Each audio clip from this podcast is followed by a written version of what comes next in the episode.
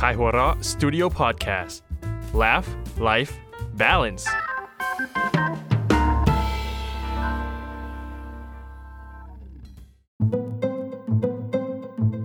สั้นสตอรี่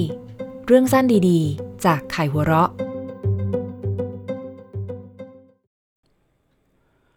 ลางสังหาร โดยโลกันครั่นคราม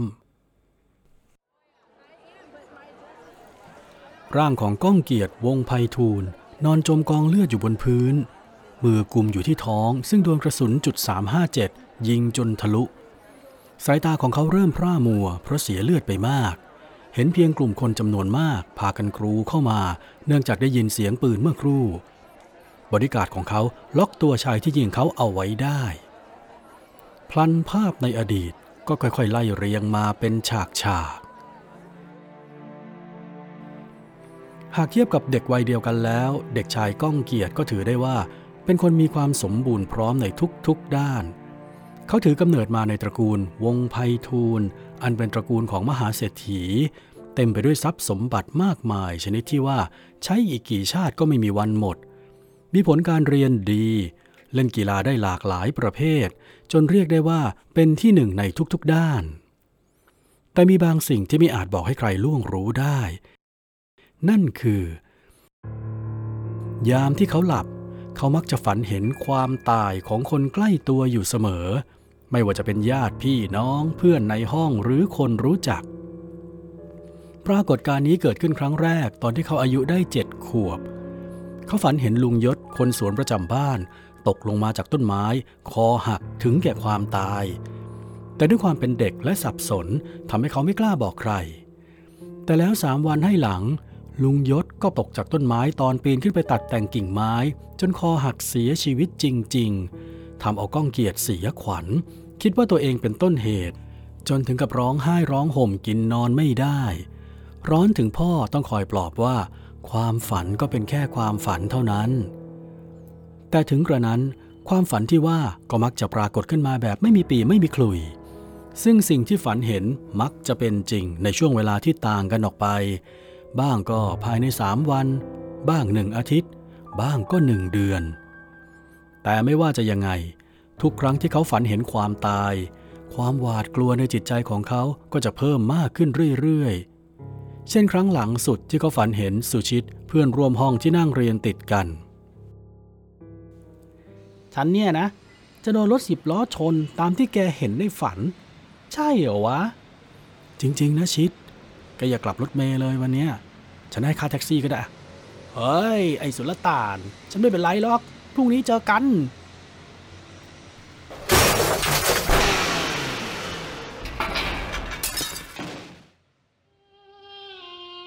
หลังจากวันนั้นข่าวลือเรื่องก้องเกียรติสามารถฝันเห็นความตายของคนอื่นได้ ก็แพร่กระจายออกไป เป็นที่โจดจันไปทั่วโรงเรียน ไม่เว้นแม้แต่นักเรียนด้วยกัน บรรดาครู หรือแม้แต่กระทั่งพานโรงที่มาคอยถามว่าก้องเกียรติฝันเห็นความตายของพวกเขาบ้างไหม สามารถทำนายล่วงหน้าได้หรือเปล่า บางคนตั้งฉายาให้เขาว่า ทูตมรณะ ไม่นับรวมคนนอกที่พยายามติดต่อมาขอสัมภาษณ์เรื่องนี้กับเขาถึงโรงเรียน จนเป็นเหตุให้ครอบครัวต้องพาก้องเกียรติย้ายโรงเรียนไปในที่สุด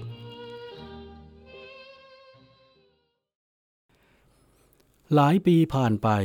ชีวิตก้องเกียรติก็เติบโตขึ้นเรื่อยๆ ตามโอกาสที่ครอบครัวมอบให้ได้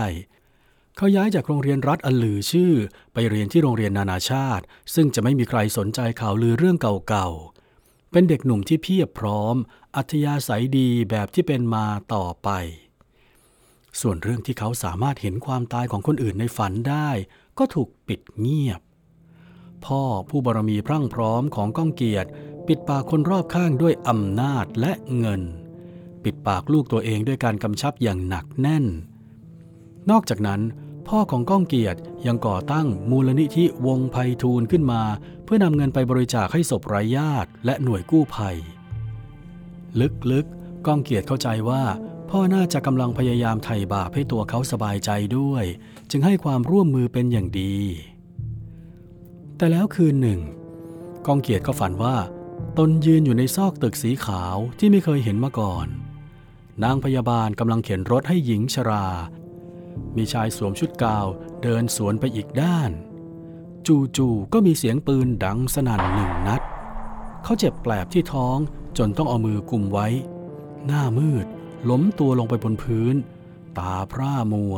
จับภาพได้เพียงคนกลุ่มใหญ่กรูเข้ามา พร้อมชายในชุดซาฟารีที่ล็อกคอชายหนุ่มผมหยักศกซึ่งในมือกำปืนกระบอกดำมาเมื่อมเอาไว้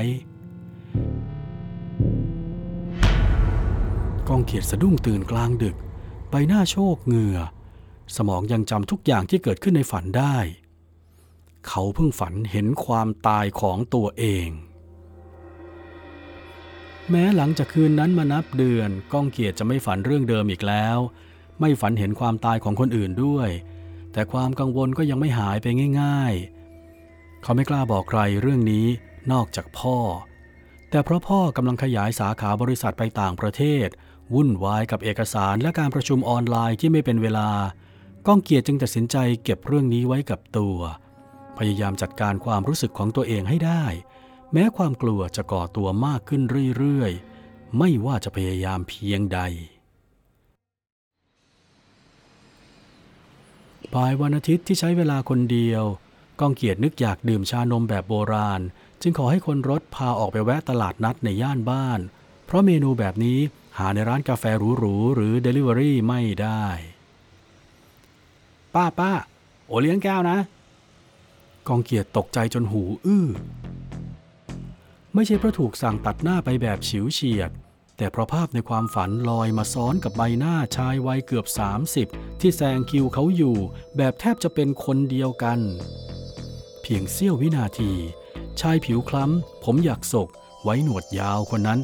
หันมาถามเขาด้วยเสียงใสซื่อ น้อง จะเป็นลมหรือเปล่า หน้าซีดเชียว เออเปล่าครับ กองเกียรติหันหลังออกจากร้าน กลับมานั่งบนรถ แล้วบอกคนรถว่า คิวยาวมาก ให้จอดรอก่อน สักพักก็บอกให้คนรถขับตามชายแปลกหน้าคนนั้นไป ฝ่ามือของเขาเย็นเฉียบ คนรถก็ทำตามคำสั่งของนายน้อยโดยไม่ได้คิดอะไร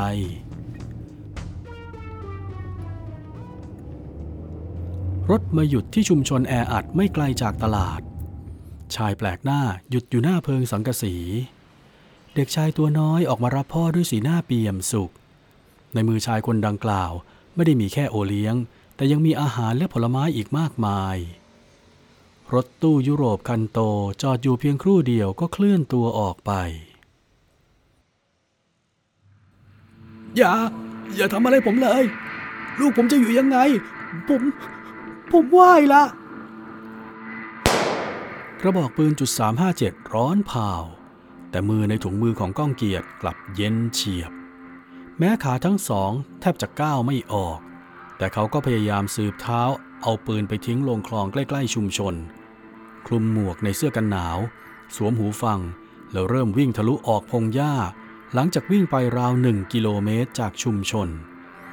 เขาตั้งค่า GPS ยืนยันที่อยู่ แล้ววิ่งออกกำลังกายตามที่วางแผนไว้ และทำมาแล้วนับสัปดาห์ แต่พอวิ่งต่อไปไม่ถึง 3 กิโลเมตรดี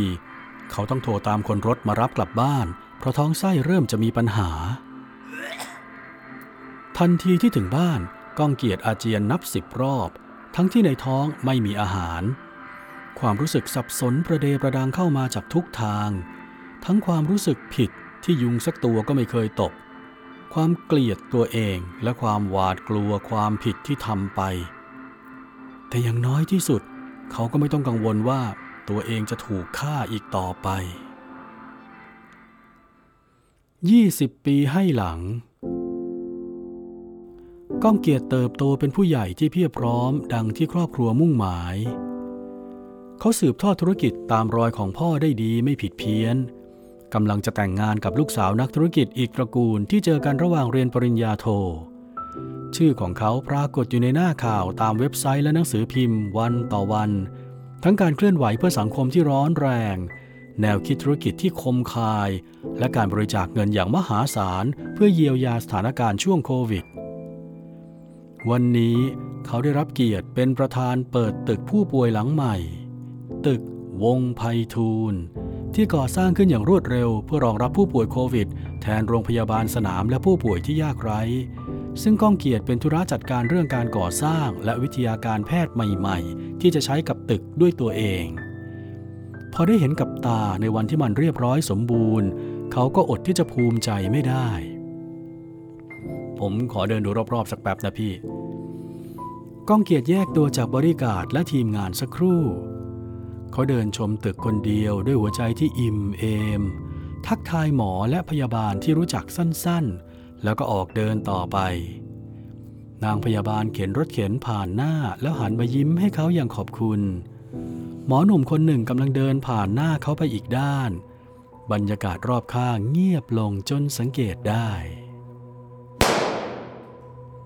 ความเจ็บแปลบที่ช่องท้องทำให้ก้องเกียรติต้องเอามือกุมไว้ เขาหน้ามืดสุดลงกับพื้น ในมือข้างนั้นชุ่มด้วยเลือด สายตาของเขาเริ่มพร่ามัวเพราะเสียเลือดไปมาก เห็นเพียงกลุ่มคนจำนวนมาก พากันกรูเข้ามา เนื่องจากได้ยินเสียงปืนเมื่อครู่ บริการดของเขาล็อกตัวชายที่ยิงเขาเอาไว้ได้ ดวงตาของก้องเกียรติเบิกโพลงเมื่อได้เห็นชายที่ถือปืนใกล้ ๆ ชายผิวคล้ำ ผมอยากศก ไว้หนวดยาว อายุเพียงไม่เกิน 25 จ้องหน้าเขาด้วยสายตาอาฆาต แม้มีระยะห่าง แต่เสียงของชายหนุ่มก้องอยู่ในหูชัดเจน ก่อนที่สติของก้องเกียรติกำลังจะดับวูบไป ไอเศรษฐีชาติชั่ว มึงยิงพ่อกู มึงยิงพ่อกูทำไม